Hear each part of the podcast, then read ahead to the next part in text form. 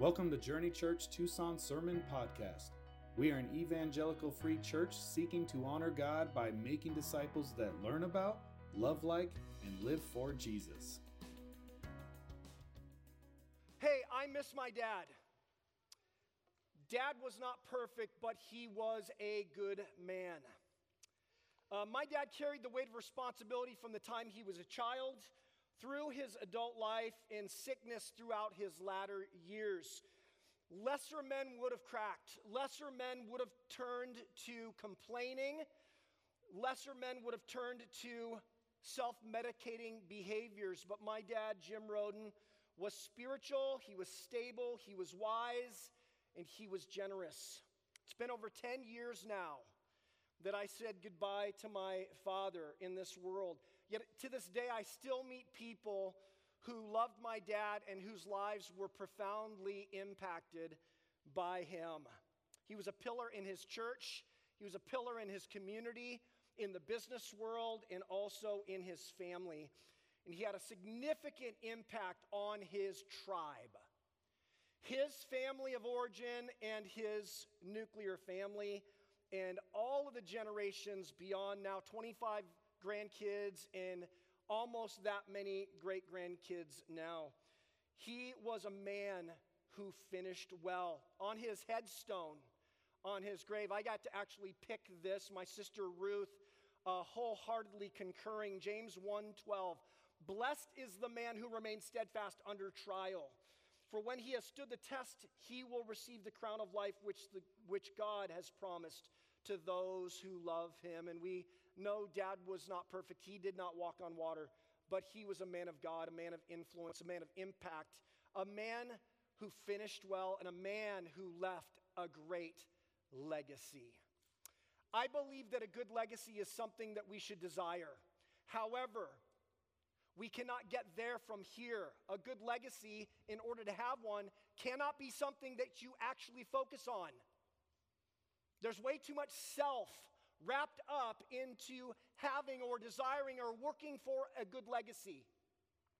But good legacy is the byproduct. It flows from the principled and godly living of men and women who don't care about it. You follow that?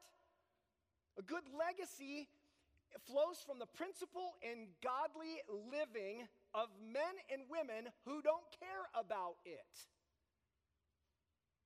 They are focusing on the Lord and what He would have them to do. And this is the man Joshua. Yeah, we've been in the book of Joshua for quite some time, and it's more than a biography, but it contains a biography nonetheless a biography of a man who finished well and left a great legacy. And believe it or not, we are wrapping up our study in Joshua this morning. Pastor Tyler and I, several months ago, uh, were trying to fit the Joshua series into 10 weeks. And uh, 17 weeks would have been far more appropriate. But here we are at 13 weeks, and at the end of the book of Joshua in chapter 24. But because there's so many more important things uh, that we want to get to this year, this has to be the final for our season. Now, uh, chapters 23 and 24 really go together. In fact, they contain a, what's I, I see as a double farewell address given to two groups of individuals. The first one to the leadership of the nation. That's chapter 23. And, and we'll reach back there for a few signals of uh, when and what Joshua is attempting to do. But this morning, we're going to focus on the second and final admonition of Joshua to all of the people of Israel. It's now 10 to 20 years after the initial seven year conquest of the land. So if we add it all up, we are now 17 to 27 years later from the beginning of the book of Joshua. We learn this in part from the beginning of chapter 23. Here's an example Joshua 23 1, a long time afterward. When the Lord had given rest to Israel from all their surrounding enemies, and Joshua was old and well advanced in years, Joshua summoned all Israel, its elders and heads, its judges, and a few officers, and said to them, I am now old and well advanced in years. So that's his unwrapping of his first farewell address that's focused specifically on the leadership.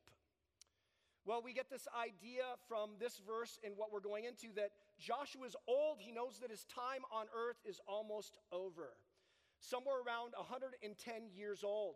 And despite the, the idea that the season of conquest and settlement of the land of Canaan was one of the brightest chapters in all of Israel's history, Joshua by this time can see the storm clouds rising in the hearts of his people. By chapter 15 of Joshua, we begin to get some hints of the beginnings of compromise, complaining, and complacency. I'll give you a quick survey, and we actually discover in Judges that at least five tribes failed to, to push out the people that God told them to push out and destroy. And they failed to do so, but, but we see it actually beginning, beginning to unfold in Joshua. For instance, Joshua 15, right after what we studied last week in chapter 14 of Caleb saying, Give me the hill country. Let's do this. Other tribes were not so committed. It says in, in Joshua 15 63, but the Jebusites, the inhabitants of Jerusalem, the people of Judah, could not drive out. So the Jebusites dwell with the people of Judah at Jerusalem to this day. That was compromise. That would cause them great problems later on. And then in chapter 16, this time it's not Judah, but Ephraim. They did not drive out the Canaanites who lived in Gezer. So the Canaanites have lived in the midst of Ephraim to this day, um, but have been made to do forced labor. So they had a decision push them out or enslave them and use them for economic gain. So they're going to get rich off of slave labor instead of doing what God told them to, and without compromise, push them out. We jump forward to chapter 17 of Joshua. Now, when the people of Israel grew strong, they put the Canaanites to forced labor, but did not utterly drive them out. So this is now spreading like a virus. Let's not push them out. Let's enslave them. And then uh, couple verses later, Joshua 17, verse 16, it says, The people of Joseph start to complain. They say, The hill country that you gave us is too small for us. And the Canaanites that live there have chariots of iron. It's not big enough, and the people there are really scary. Diametric opposite, 180 degrees different from Caleb that we studied last year or last week, sorry. Well, that's a time warp, right? Um, so they're complaining. They say, We can't do it. It's too hard and it's too small. And then finally, in Joshua 18, there's seven tribes that are still camping out, living a, a nomadic lifestyle years after they're called to inherit the land. And Joshua says to them, how long will you put off going in to take possession of the land which the Lord, your, the God of your fathers, has given you? So, here at the end of Joshua's life, Joshua is not um, concerned about himself or his legacy. His greatest concern is his people and their relationship to the Lord. He knows he's old, his time on earth is short, so he gathers all the people one last time to do anything and everything he can possibly do to challenge and encourage them to serve the Lord, Yahweh God, wholeheartedly. For it is in this serving of the Lord that we discover flourishing. Here's what it says in Joshua 24. Verse 1 Joshua gathered all the tribes of Israel to Shechem. Now, why Shechem? Shechem shows up again and again in the Old Testament and even in the New. It's central it's central in the land of Canaan, smack dab in the middle. It's been the site of many dedication moments. Abraham, when he came into Shechem uh, centuries earlier, built an altar. His son, grandson Jacob, when Jacob came to Shechem, it's where he called for the casting off and burying of their family idols, and he likewise built an altar there. It's also the site several chapters earlier, several years prior, after conquering the city of Ai, Joshua took them up to this area. Shechem is smack dab in between Mount Gerizim and Mount Ebal. That is where the nation first rededicated themselves to the covenant of their God. So Joshua gathered all the tribes of Israel to Shechem, and it says he summoned the elders, the heads, the judges, and the officers of Israel. So all the tribes are there, all the leaders are there, and they presented themselves before God, and Joshua said to them, Thus says the Lord. So now he is playing prophet, just like Moses, that God is now speaking in first person through the man Joshua. And this is what God says the, Thus says the Lord the God of Israel. Long ago, your fathers lived beyond the Euphrates. Terah, the father of Abraham, and of Nahor, and they served other gods. Abraham was from a tribe of idolaters. He was not a good man, a noble man, a perfect man. He was an idolater from a family of idolaters. And this is what God is saying in verse 3, it says, Then I took your father Abraham from beyond the river and led him through all the land of Canaan and made his offspring many. I gave him Isaac, and to Isaac I gave Jacob and Esau. And I gave Esau the hill country of Seir to possess, and, but Jacob and his children went down to Egypt. And I sent Moses and Aaron, and I plagued Egypt with the, what I did in the midst of it, and afterward I brought you out. Verse 6 Then I brought your fathers out of Egypt, and you came to the sea, and the Egyptians pursued your fathers with chariots and horsemen to the Red Sea. And when they cried to the Lord, he put darkness between you and the Egyptians and made the sea come upon them and cover them. And your eyes saw what I did in Egypt, and you lived in the wilderness a long time. Then I brought you to the land of the Amorites who lived on the other side of the Jordan. They fought with you, and I gave them into your hand, and you took possession of their land, and I destroyed them before you. Then Balak the son of Zippor, king of Moab, arose and fought against Israel. And he sent and invited Balaam the son of Beor to curse you, but I would not listen to Balaam. So I delivered you out of his hand. And you went over the Jordan and came to Jericho, and the leaders of Jericho fought against you, and also the Amorites, the Perizzites, the Canaanites, the Hittites, the Girgashites, the Hivites, and the Jebusites. And I gave them into your hand. And I sent the hornet before you, which drove them out before you, the two kings of the Amorites. It was not by your sword or bow. I gave you the land on which you had not labored, and cities that you had not built, and you dwell in them. You eat the fruit of vineyards and olive orchards that you did not plant the Lord. This is unfortunate. Uh, Microsoft Word, when I cut and paste from BibleGateway.com, um, anytime in, in your written text you see the Lord, and it's all in caps, but the, the caps have been made a little bit smaller. That's an English translation trying to capture the sacred name of God, Yahweh. So if you were to open up your, your Hebrew uh, software and look at the word, it's always the tetragrammaton, the ineffable name for God, Yahweh. And the translators, and for, for caution, and don't want to take his name in vain, but hello, it's in the scripture, so I don't get it. But you'll see it's the Lord in all caps, but, but the, the uh, ORD is, is kind of a lowercase all caps. My software doesn't understand it and throws it all into lower lowercase.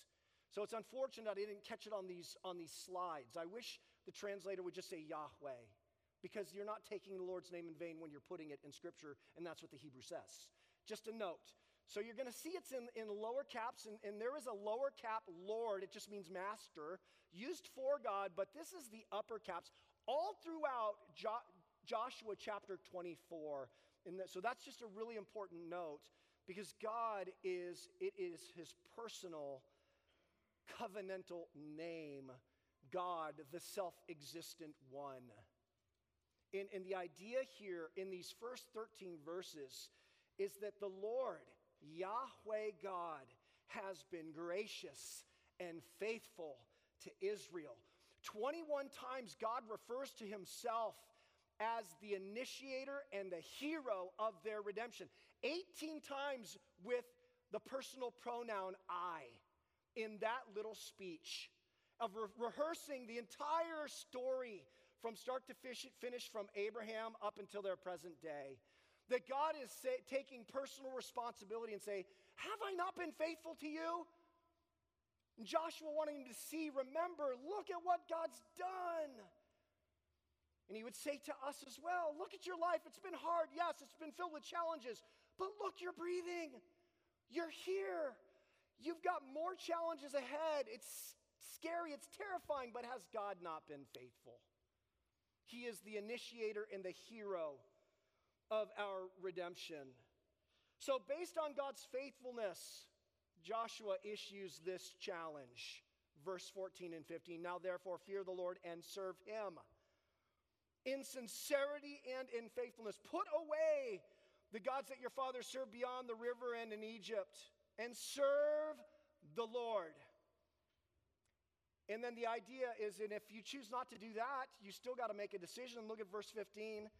And if it's evil in the eyes to serve the Lord, Yahweh, choose this day whom you will serve, whether the gods your father served in the, in the region beyond the river, or the gods of the Amorites in whose land you dwell. But as for me and my house, Joshua recognizing that, that his influence and his legacy, that he could only truly take responsibility for himself and the influence that he has in his people, he says, As for me and my house, the choice is certain. It's already been made. We will serve the Lord. God has been faithful. We've had faithful leaders go before us and say, all out for Christ, no compromise.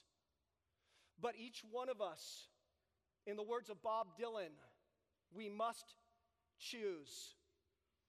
You're going to have to serve somebody. No matter how faithful God has been, no matter how many times you've chosen, we have an ongoing decision.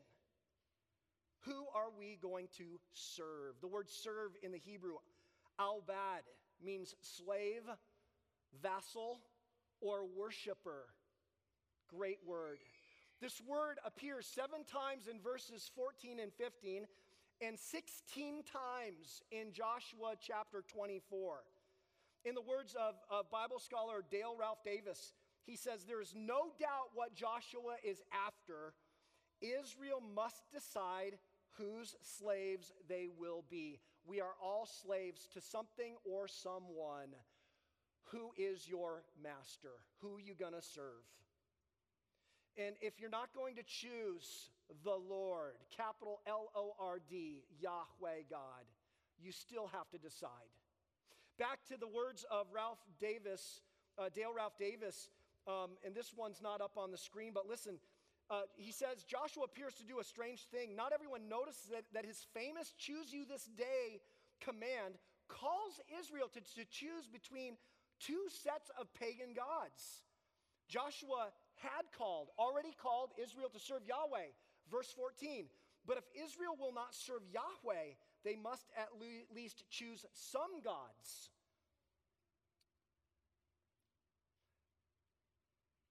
They must, he, he presses Israel to the wall. They must come down somewhere, if not Yahweh, the real historical God. They must choose either the ancestral Mesopotamian gods or the contemporary Amorite gods. And then he adds this really fascinating insight. Listen to this. The conservatives who were fond of tradition, of what had stood the test of time, who yearned for the faith of our fathers, might vote for Mesopotamia. The liberals, with their yen for relevance, for being in step with the times, might prefer to identify as an act of goodwill with the cultural current milieu and enter into dialogue and worship with the Amorites. But you must choose. If not Yahweh, then take your pick. And in the words of Matthew Henry, take your pick from these dunghill deities. Choose you this day whom you will serve. Joshua says, I've made up my mind. I'm taking the first choice. I will serve the Lord and my house. We have the choice old gods, new gods, or like Joshua and his tribe, the true God. Follow? We belong to a different yet similar covenant. men and women. A covenant that also demands a choice whom we will serve. But here's a question if the covenant was made at Sinai, and the covenant, some would argue that Joshua chapter 5, the circumcision and celebration of the Passover, was another kind of renewal. But then in chapter 8, they're in the same area as Shechem, and that's the official covenant renewal. Haven't they already made the covenant? Haven't they already renewed the covenant? Why are they doing it again? Haven't they done that already? And the answer is absolutely. Absolutely. But because of their and our whimsical, flaky, forgetful nature, there must be regular covenant renewals. Okay, this is our bottom line for our message this morning. You can fill in the blank. We must choose and continue to choose whom we will serve. It's not merely a one and done, there are parts of it that are finished. But we must continue to choose every moment, every day, whom we will serve. Cavett Robert is the one who actually first said this. Character is the ability to carry out a good resolution long after the excitement of the moment has passed. You follow that? Character, integrity. It's the ability to carry out a good re- resolution long after the excitement or enthusiasm of the moment has passed. And a covenant renewal, a rededication can help and should help and is actually essential to our journey of faith. An example of this is a marriage vow renewal. Sometimes it's couples that go through a rocky season. Um, sometimes it's just getting to a, a magical um, anniversary and they go, Man, I love you more than I've ever loved you. I, I couldn't imagine how well this has turned out. Or just grit, like, you know what? Double down. I'm committed. A pledge of allegiance to a flag is an example to daily be reminded I'm, I belong to the United States of America. Uh, perhaps the recitation of the Apostles' Creed. All of these are examples of reminding ourselves a commitment, a dedication, uh, an identity, if you will, that is a kind of renewal or rededication. And why? Because good, important, worthy decisions can begin to, be, to fade and be forgotten. The heart can cool, the will can weaken, the mind begin to forget. Important commitments must be renewed. We must choose and continue to choose whom we will serve. Let me ask you, when was your last spiritual rededication? When was your last covenant renewal? Can I tell you uh, a beautiful thing that the Lord Jesus gave to us to do? um, two ordinances in the New Testament church baptism and communion. And how do these correspond? Well, baptism is the sign of the new covenant, the identification with the death, burial, and resurrection of Christ. A one and done experience where we say, I am wed to the Lord. And then we get this opportunity to share in the Lord's table or communion as often as you eat this bread and drink this cup. The idea that it would be several times, it would be the renewal of the covenant. So, at the very least, there would be an ongoing church based renewal of the covenant every time we take communion together. May it be that we are rededicating ourselves co- corporately, congregationally, to the Lord and His mission in this world. But how much better individually each morning? each moment. How about right now in this split second? God, I am all yours. I am all in. And renew that and step into a moment of a rededication. When was the last time of your last spiritual rededication or covenant renewal? Well, here's the question why should I? You might be asking, that sounds awfully uh, spiritual and uh, deep and maybe religious. And what if this life is all we get? And the beauty of a Sunday morning running up in the hills. Well, what if what if all these religious people are off base? What if I miss out on happiness? What if I, I'm called by the Lord or the scriptures to make a very difficult sacrificial decision, but it turns out to be a flop? Why should I choose Yahweh? It's answered in the text. And to just drop it in on you, the first fill in the blank only the Lord is trustworthy and faithful. Only the Lord. That's why 21 times God refers to himself, 18 times in first person I. God wants to, us to remember I've been faithful. I've been faithful in the creation of the cosmos and the universe, the fine tuned uh, details of how the universe works from, from astrophysics to quantum physics. He's been faithful. The story of redemption is recorded in the scriptures, but then in our own personal lives, has he not been faithful? And guess what? The people of Israel listening to Joshua speak for God or God through Joshua, they catch it, they hear it, and they embrace it. This is what it says in verse 16. Then the people answered, Far be it from us that we should forsake the Lord to serve other gods. And then they recite what God said about himself. For it is the Lord our God who brought us and our fathers out from the land of Egypt and out of the house of slavery, and who did not who did those great signs in our sight and preserved us in the way that we went and among all the peoples through whom we passed. And the Lord drove out people before us, all the peoples, the Amorites who lived in the land. Therefore, we will also serve the Lord, for he is our God. And by the way, these statements of God's faithfulness are all over, not only the Bible, but all over the book of Joshua. We, we just happen to skip over some of them, but let me just grab one from chapter 23. Listen to the God, this statement of God's faithfulness. Uh, Joshua says in verse 14 of, of chapter 23, I'm about to go the way of all the earth. That means I'm going to die. And you know in your hearts and your souls that not one word has failed of all the good things that the Lord your God has promised concerning you. All have come to pass for you. Not one of them has failed. Amen. His word is true, his promises are sure.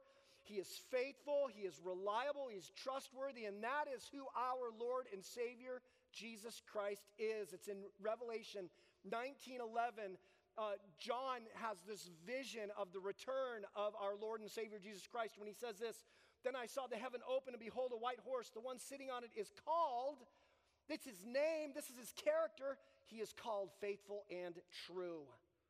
And in righteousness he judges and makes war. Our God, our Lord and Savior, Jesus the Christ, is faithful and true. Yes, we may need to wait many years they might be difficult and painful years. They might be years in the desert, as it was for Joshua and Caleb. They waited 45 years to inherit their portion of the land. There might be patience, there will be cross bearing. However, every word is true. Jesus is faithful and true. So here's the question is why would you choose anything or anyone else than full surrender to the Lord and Savior Jesus Christ? What would full surrender look like? We find this in verses 19 through 23. Jump back into the text with me. But Joshua said to the people, You are not able to serve the Lord. We're going to come back to that. For he is a holy God, he's a jealous God. He will not forgive your transgressions or your sins. If you forsake the Lord and serve foreign gods, then he will turn and do you harm and consume you after having done you good. And the people said to Joshua, No, but we will serve the Lord. Then Joshua said to the people, Your witness is against yourself that you have chosen the Lord to serve him. And they said, We are witnesses. He said, Here's what it's going to mean Put away the foreign gods that are among you and incline your heart to the Lord, the God of Israel. This is the second time in Joshua 24. And either one of two things is happening. Either, either one, Joshua knows with three to five million Jews, maybe even more by that time, that they secretly, some of the tribes, some of the families, some of the individuals, actually have some old school gods of Abraham, Terah, Haran, going way back, and they're secretly doing some of these things, or he merely knows the idolatrous nature of human beings, including the Jews. But he calls them to put them away. Put away your idols. The word put away in the Hebrew means to turn off, figuratively or literally, turn it off. And uh, Pastor Tyler pointed this out to me a couple weeks ago. Our English word decision, based on the root word scission. Okay, so, so the idea, um, incision means to cut into, excision means to cut out, decision means to cut off. Same idea in the Hebrew put away or, or turn it off. When I decided to marry Stacy Longnecker, I cut off all other options. Um, when I decide, when we decide to serve the Lord our God, we must cut off all other rival gods. And here's the, the fill in the blank a sincere choice that he argues for.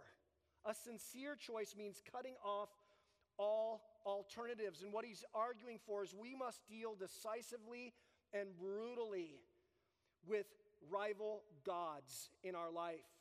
This will be an ongoing challenge for us for the rest of our lives because any good thing can become an idol.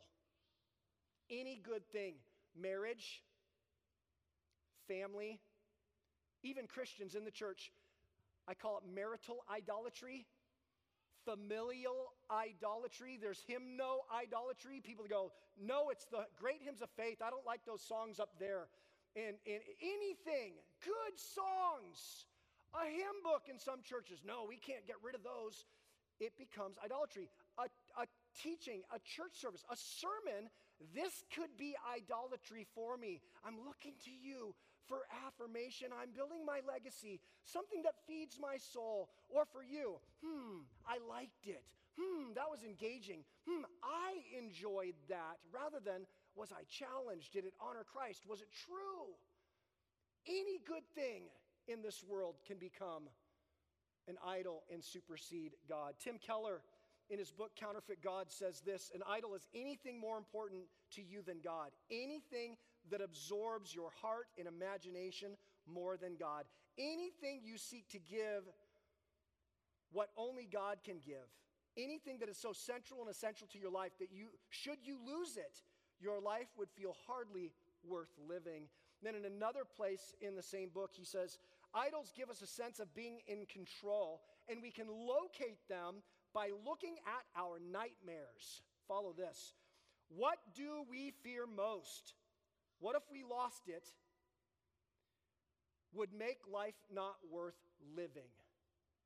So, what terrifies you? Could you say, That's an idol? Jesus is more. Jesus is better. Jesus is bigger.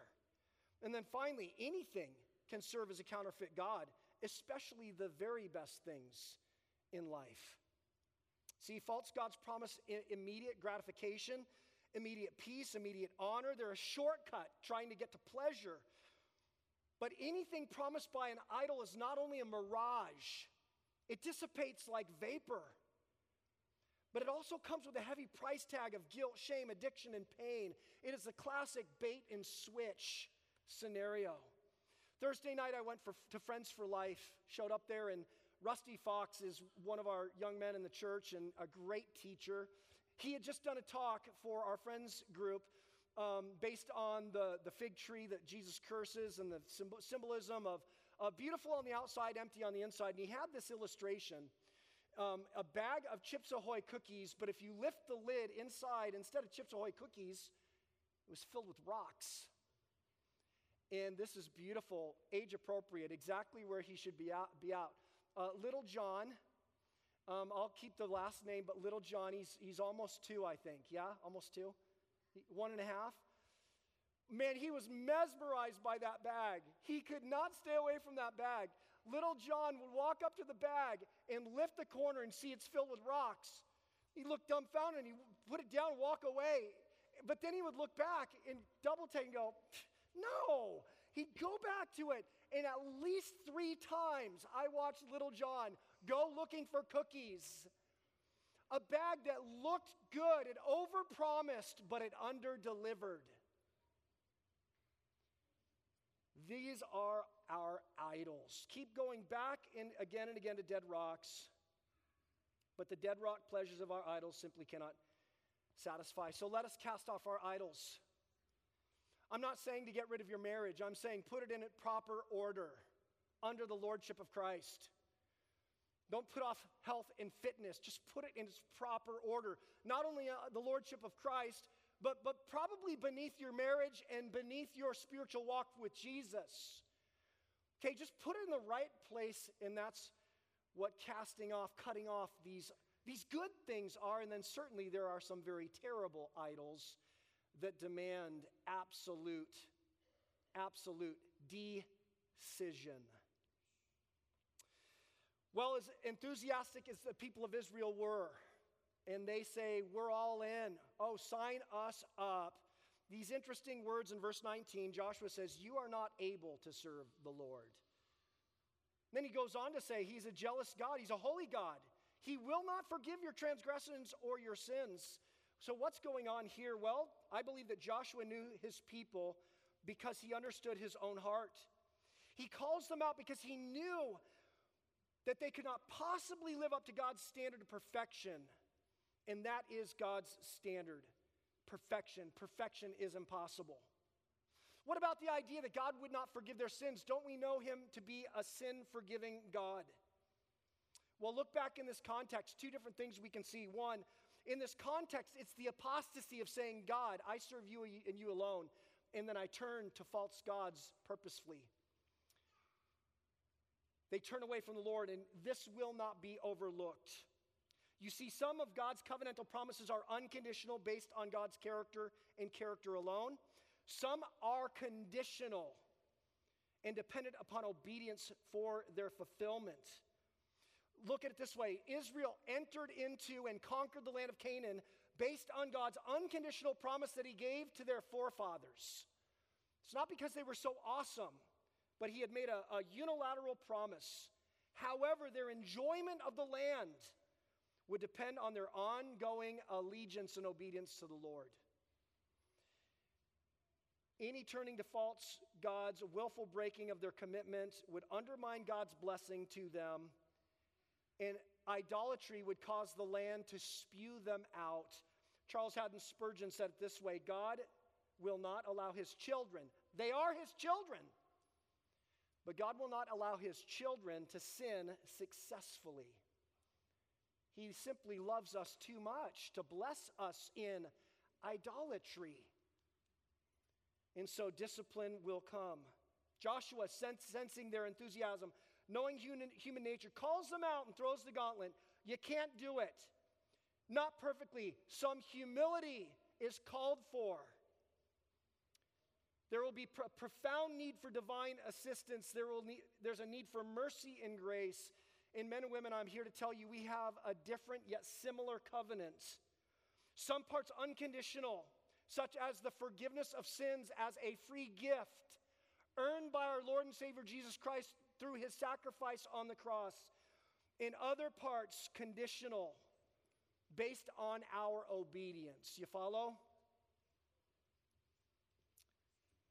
Human flourishing, following Jesus in flourishing, is costly, for it requires cross bearing.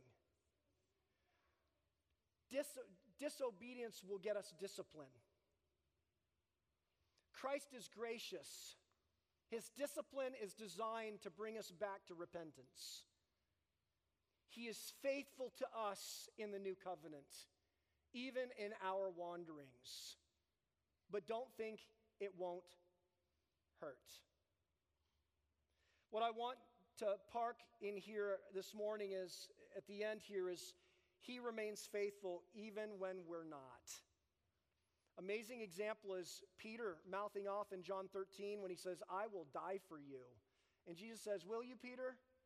Actually, you won't. You're going to deny me three times. And then immediately in John chapter 14, Jesus says, Let not your heart be troubled. Believe in God, believe also in me. I go to prepare a place for you. If it were not so, I would have told you. In my father's house are many mansions. I might have switched that around, but, but, but I go there. And, and if I go, I will return again and, and bring you unto myself, that where I am, there you might be also. And the idea is, Peter, you're going to blow it enormously, but I'm going to be faithful. Let not your heart be troubled. He remains faithful even when we're not. 2 Timothy 2 11 through 13, I believe, explains this perfectly. I don't have time to really unpack this well. But Paul is reciting an ancient creed, a hymn, that has both the unconditional and the condition, conditional. It's, a, it's what's called a chiasm, it's a sandwich. The unconditional commitment of God is the two pieces of bread. The conditional requirements is the sandwich meat in between. This is a trustworthy sta- say, uh, this saying is trustworthy. If we have died with him, we will also live with him. That's unconditional. It's the picture of baptism.